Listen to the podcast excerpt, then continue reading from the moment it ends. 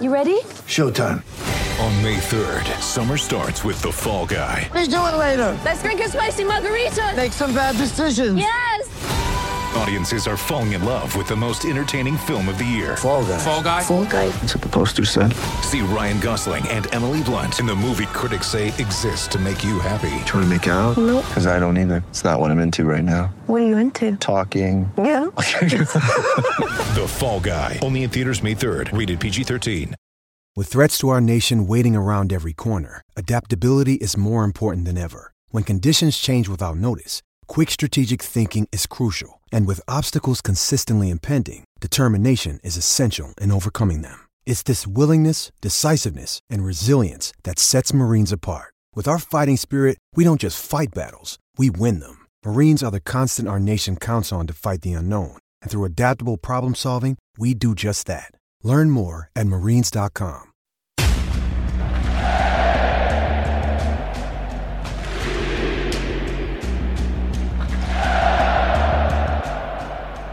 Hey, everybody. This is Doug Roberson from the Atlanta Journal Constitution with another edition of the Southern Fried Soccer Podcast. It is August 14th, and last night, Atlanta United went on the road and played Cincinnati to a 2 2 draw at beautiful TQL Stadium. If you haven't been, you should go. It's a, it's a fantastic venue. I was really excited to see it. I was told it was going to be gorgeous, and uh, Johannes Schneider was 100% correct. It is a fantastic, fantastic building for soccer. The crowd was great. And the game, of course, had a lot of excitement. Let's go through some of that really quickly before you get to hear from Gonzalo Pineda, from Andrew Gutman, who scored the game tying goal to earn a positive result for the team for the second consecutive week, and Brooks Lennon.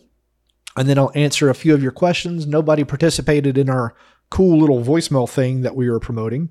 We'll try to keep that going. You know, once things become habit, it becomes easier. So we'll we'll keep trying and we'll see what happens. And if y'all decide you don't want to use it, well then just poo. That's all I can say. Just poo. All right. So Atlanta United opened the scoring on a fantastic goal by Thiago Almada in the 17th minute. And then some of the issues that Atlanta United's defense has had resurrected themselves. The first, a goal by Brandon Vazquez. The sequence started with a turnover by Juanjo Purata trying to pass a, across the box, a short pass, but not hit heavy enough. To Gutman, it was intercepted. Vazquez was played in. Easy, easy goal for him. And then in the 41st minute, a corner kick that Atlanta United didn't clear and got a little unlucky on. It was a header by Brenner. Juanjo Purata was at the post.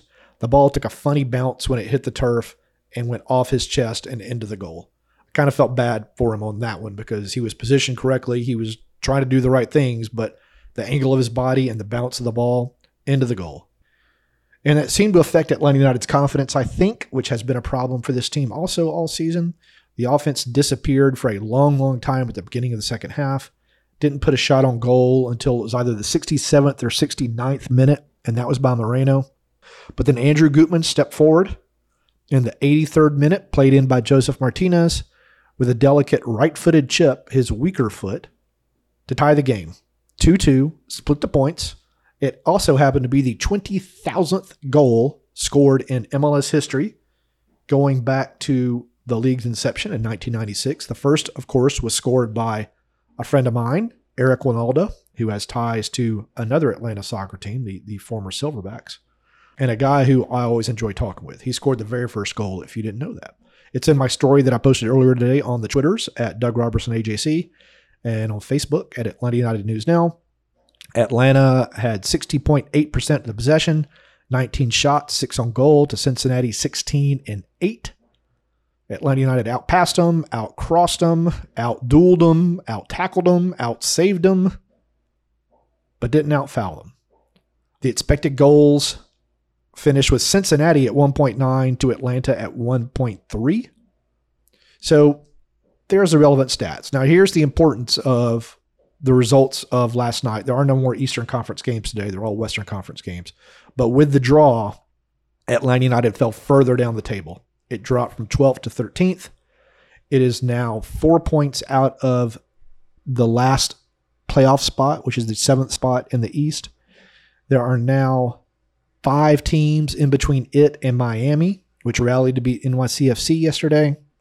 And five of its remaining 10 games come against playoff teams. And it has beaten just one and has a draw against another, I think, this season. So it is going to be a tough, tough road for this team to make the playoffs for the fifth time in six seasons.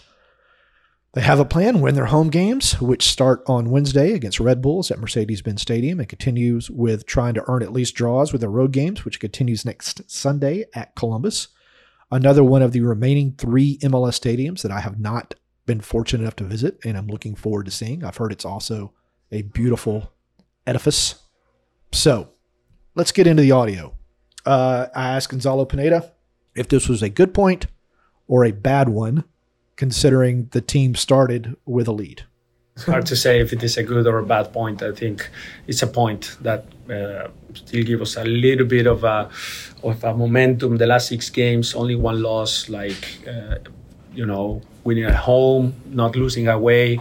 I mean, it's kind of a formula that, that might work at the end, but we will never know until the end. I think the standings are so tight now, and uh, we still have one game in hand, but still you can see the distances are very, very short.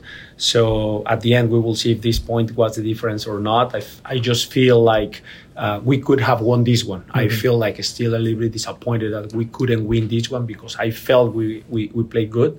But uh, credit to to Cincinnati, they, they were very sharp on on, on, on certain moments uh, in transition, especially and set pieces. And well, this is this is MLS, and this is how it goes.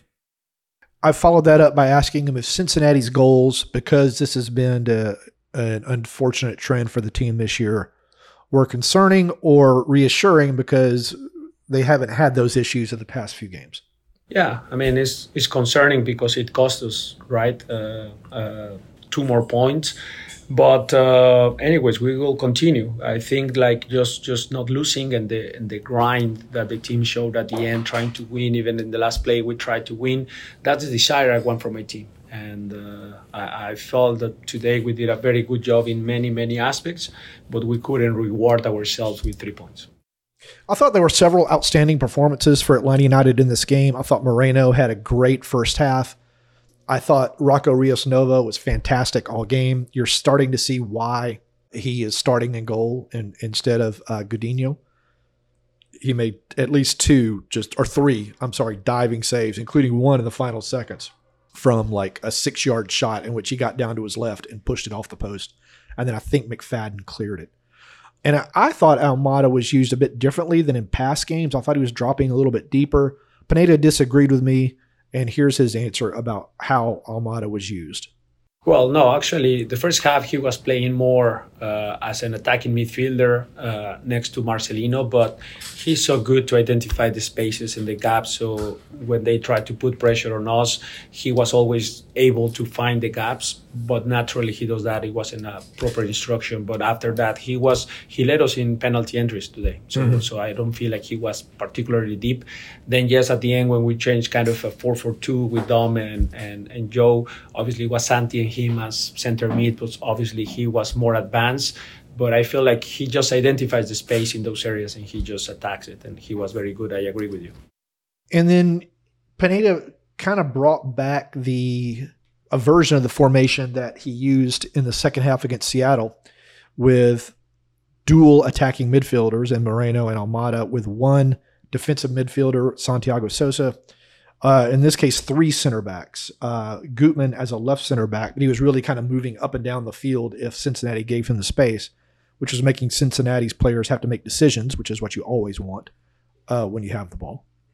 So I asked, Pineda doesn't like to talk about formations a lot. He prefers to talk about the tactics, but I did ask him how the formation worked tonight, in his opinion again, and it's, it's, not like I don't like to talk about the formation. It's just I see football at times in, in just uh, structures, right? So in different phases of the game, we have different structures. So in the first half, we were with the back three in the build up against their two nines, and then Santi was against Acosta. But then we tried to put Ronald Hernandez a little bit inside, and I felt that that box in the middle diamond box with Santi, Ronald, Marcelino, and Thiago was working very well in the in the build up, and we were finding a lot of joy in the first minutes of the game, uh, and uh, we were able to disrupt their pressure.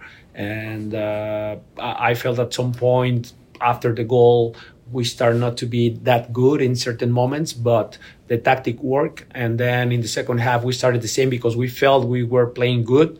Uh, in general, offensively, you was used to need to be more proactive a little bit.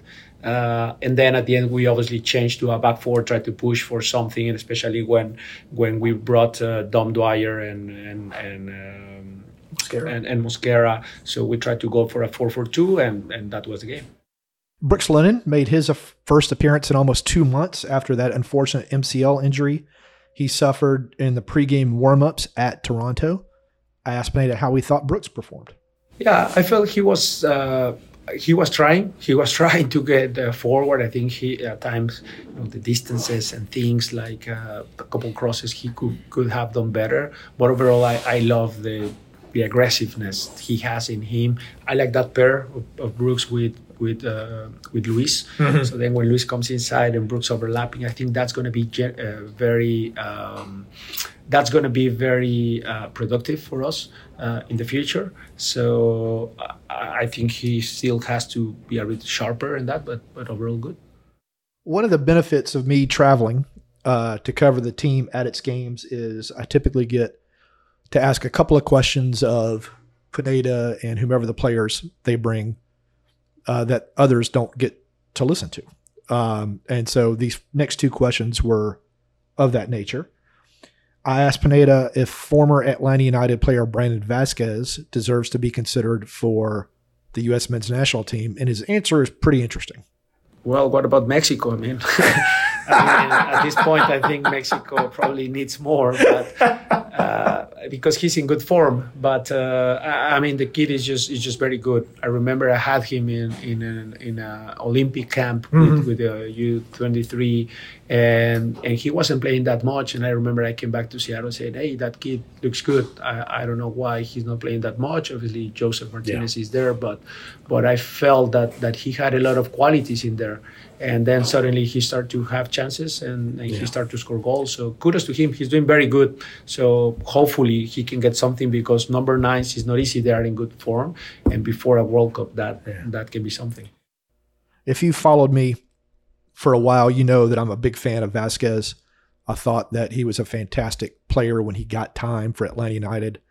Y'all will remember he pretty much carried the team through the U.S. Open Cup in 2019, which Atlanta United won against Minnesota at Mercedes Benz Stadium. He still leads Atlanta United in U.S. Open Cup goals with six. Eh, he's just he's big, he's fast, he moves, and he works. It's it's a powerful combination, and it's one the U.S. doesn't have that type of player as a striker anywhere. I can't think. Maybe Pefok is the only one, but I would take Vazquez over him right now because he's in such good form. And then the last question, it was a, a follow up to a question asked by uh, Joe Patrick about Joseph Martinez. And the question I asked was, you know, his instinct used to be shoot, shoot, shoot, shoot. Now his instinct seems to be to pass. And we saw that a couple of times last night against Cincinnati. He passed up what I thought was a, a really good shooting opportunity with his right foot uh, to play it off to someone. I can't remember who, but their shot was deflected out for a corner kick. And then instead of shooting, he passed to Gutman on that tying goal. Both times he had, I thought, a pretty good look to take a crack, and he didn't. And you saw that against Seattle a little bit too. It's not a knock on Joseph. It's just it's uh, is is he perhaps missing a bit of confidence? Yeah, it's probably that. I mean, number nines are like that. I mean, we've seen many, many times something like that. Chicharito, the first year he had, you know, probably was a bit disappointed, disappointing, and and at times it's just that confidence in the number nines. We've seen that. I mean, Brandon Vazquez mm-hmm. one year ago wasn't scoring even a goal, and, and now he's mm-hmm. scoring tons. I think number nines go like that. It's, it's just patience and uh, look for those moments where he can score goals, try to utilize him in the best way at times. What I like is Joseph is trying. He's trying. He you saw his reaction when he went on the field. He started to mm-hmm. push his the confidence of the teammates and that, and then he, he had an assist. That mm-hmm. works. That works at times. So if he's not that confident yet, one goal and that's going to change. I think it's an interesting thing right now. Um, the team needs Joseph. I was surprised he didn't start against Cincinnati. Um, but this is a game where they have, or a week where they have three games in eight days. So I could understand perhaps load management why he didn't start. Um, it's been seven games since Martinez scored. He remains one goal away from reaching 100 in MLS regular season and playoff games. I don't know if that's been weighing on his mind, but we'll, we'll see what happens in these remaining 10 games. Uh, then we spoke with uh, Andrew Gutman, and here he is talking about the goal. Yeah, I think that just comes with with experience. You know, I think a couple years ago I probably would have rushed that shot, but just knowing that in the game you have more time than you actually think. So body control and, and mind control kind of to just slow down for a second, see the goalie, and then make your decision. And I want to remind y'all, I wrote about Gutman scoring the 20,000th goal. I wrote another story about Brandon Vazquez, and I wrote another story about Joseph Martinez. They're all on AJC.com or on my Twitter at Doug Roberson AJC or on Facebook at Atlanta United News Now. Gutman, you'll remember, played for Cincinnati two years ago. So he's been Vazquez's teammate and gone against him. Vazquez started on the right side of Atlanta United's defense and moved over to, I guess he liked the matchup against Gutman. So Gutman saw firsthand how tough he is to defend. Um, here's him talking about if Vazquez should be on the U.S. men's national team. Yeah, um, of course. Yeah. I mean, I played with Brandon in, in Cincinnati. He always had talent. He just, it was like hit or miss. You know, he wasn't able to do it day in and day out. And now look at him. I think he has 15 goals. Like, I think for sure he should get a chance whenever the next window is. And if he does well, then he should definitely go to the World Cup. And then I asked him, what makes Vazquez so tough to defend? He's huge. He's strong. he's big. He's fast. Um, you know, la- even last year when I was playing him, it was completely different. This year, his movements, you know, way better. I was always, I, I could never really figure out where he was. Um, he's so much smarter, so much quicker, so much, he just looks fitter and he looks like a proper striker. And I think, you know, the sky's the limit for him at this point. Then we got to speak to Brooks Lennon. I asked him how it felt to be back. Great. Yeah, obviously it was a grind, um, you know, being being out and you never want to you know be out injured. Um, and you know I'm proud of myself and the way that I worked um, you know with the with the trainers with the physios to be able to come back and um, you know feel as fit as I did today. So um, great to be back with the team and obviously good to get a um, you know a tie uh, away from home especially coming back from uh, from behind a goal. So uh, very happy to be back. I asked Brooks if one point is going to be good enough obviously, I think we had chances tonight to to win the game. Um, and you know, like Gonzalo said to us after the game, is when you go on the road, you know, a point is the you know the minimal that you can get. Um, and we did that tonight. It was it was good you know coming back from behind like i said um, you know down 2-1 to tie it 2-2 kind of late uh, just shows that this team's willing to fight and, and get points. Um, and you know you when you go on the road you can't lose especially this late on in the season. Um, so you know the, the minimal that you can get is a tie. And i followed up with brooks and asked him if vazquez should be considered for the u.s men's national team yeah, I mean, I, th- I think the season that he's had, um, you know, and, and being an MLS All Star, I think he can be in contention. There's no reason why. Um, you know, he's he's yeah, he's continued to to score goals for for his club team and uh, produce. So yeah, I, I'm sure the national team has an eye on him. All right, we're going to go to a break, and when we return, I'll answer a few of the questions y'all had. This is Southern Fried Soccer from the Atlanta Journal Constitution. When you need mealtime inspiration, it's worth shopping Kroger, where you'll find over 30,000 mouthwatering choices that excite your inner foodie. And no matter what tasty choice you make, you'll enjoy our everyday low prices, plus extra ways to save, like digital coupons worth over $600 each week. You can also save up to $1 off per gallon at the pump with fuel points. More savings and more inspiring flavors make shopping Kroger worth it every time. Kroger, fresh for everyone. Fuel restrictions apply. In Atlanta, one voice has stood out for over four decades. An AJC original, The Monica Pearson Show. Let's talk about how you got to ESPN. Revealing interviews. You are known as America's doctor, but I want to know who you were before that. When you have a different name, you have different color skin, it can be tough. With Atlanta's most famous faces as you've never seen them before. I'm telling my story. This is the American dream. The Monica Pearson Show streaming now on AJC.com. The Atlanta Journal Constitution has a special offer for Atlanta United supporters and listeners to this podcast. If you subscribe today, you will not only get unlimited digital access to the AJC and the Sunday paper for $2.30 a week, but we are also throwing in a special limited edition Atlanta United and Atlanta Journal Constitution scarf. So sign up now at subscribe.ajc.com slash utdscarf. That's subscribe.ajc.com slash utdscarf. And at some point, I'm going to tweet out how this is written because there are so many typos in it. It makes me laugh every time I read it. Um, just because. All right, on to the mailbag. Grant says, first, just a comment. For me, it has been up and down every year since 2018, and we have gone through so many changes and strange things. But 2022 has been really difficult because of the decline of Joseph. I'm new to soccer and became a fan just because of Atlanta United and the fact that I live in Marietta. But I guess star players going up and down eventually dis- and eventually disappearing is something you just have to get used to. With Joseph, it's kind of difficult because there was so much focus on him for so long, murals around the city, build a statue, etc. So, like so many things in life, I guess we are all feeling the grief. Last night was no exception in terms of seeing the decline. I was shocked that he tried to pass the ball when he was standing right in front on that one play. Do you think there is more to it still than just his physical decline? Is there still conflict between he and Pineda and Bocanegra, perhaps? I have no idea if there's conflict, but it wouldn't result in what's happening right now. I think it's as Pineda said, I think maybe Joseph just needs a boost of confidence from from scoring a goal or or making a good play. I don't think he's injured again. I have wondered that, but I don't think he is. He I've watched him walking and watched him running, and he doesn't appear to have a limp or appear to be favoring anything.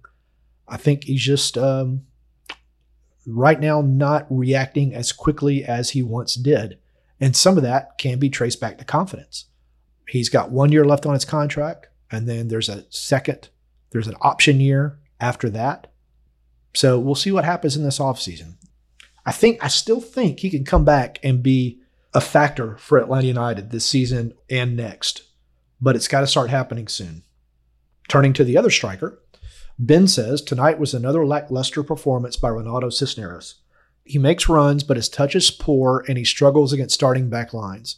Tonight, he also seemed to be dropping a lot deeper, which Joseph has been given a lot of criticism for doing. Is this part of Pineda's tactics? If so, it is not working and he needs to find a better way to utilize either player.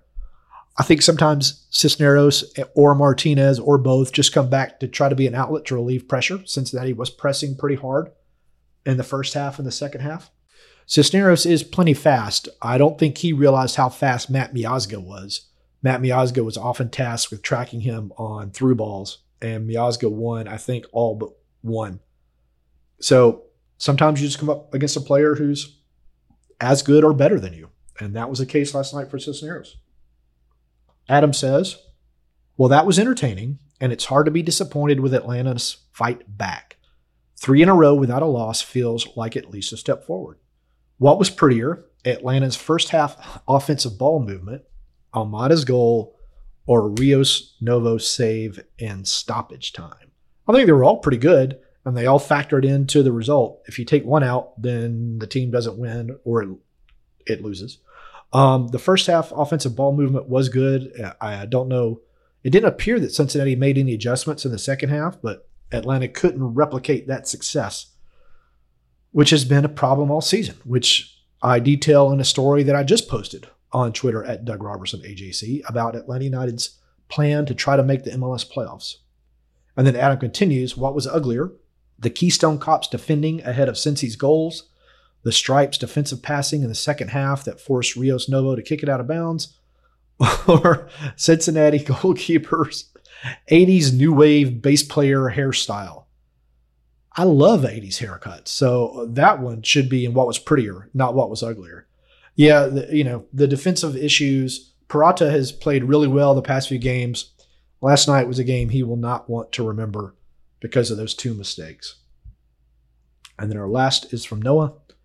There's a reason people make fun of MLS, and a prime example of this is Atlanta's inconsistent and horrible attack. How is it still this bad? I don't know, Noah. I really, really don't. It seems like for small stretches, they can get everybody to play as a team, and then somebody will decide, well, I'm going to try to win this game all by myself.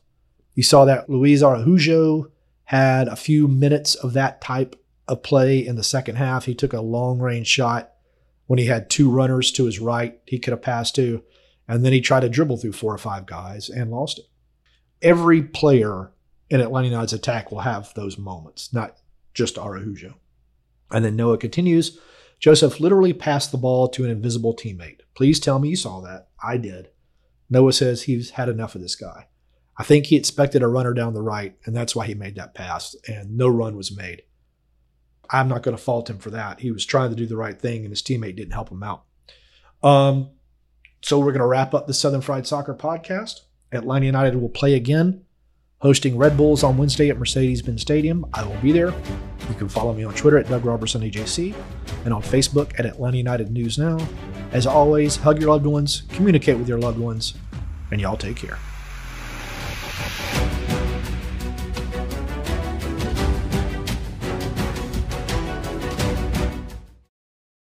The AJC's trusted veteran political voices, Greg Bluestein, Patricia Murphy, Tia Mitchell, and Bill Nigut, are the essential source for Georgia politics. The Atlanta Journal Constitution's Politically Georgia. Sign up for the newsletter, download the podcast, subscribe to the AJC. I'm Ernie Suggs, race and culture reporter for the Atlanta Journal Constitution. And I'm Nedra Rhone, lifestyle columnist. Atlanta has been known as the Black Mecca for so many years, but that means something different to everybody. It means everything to me. I've been living here for 24 years and I am still amazed at how rich the city's black culture continues to grow. Every day I wake up, I learn something new. Well, you all can learn something new by subscribing to the Atlanta Journal Constitution's new newsletter called Unapologetically ATL. It's all about the people, the events, and the entertainment happening in metro Atlanta that black people might want to know about. Like historically black colleges and universities, Atlanta's thriving art scene, and the city's growing neighborhoods. Wherever you live, we want to hear from you. We want to hear what issues are important to you. So subscribe today at www.ajc.com slash unapologetically ATL. Only from the Atlanta Journal Constitution.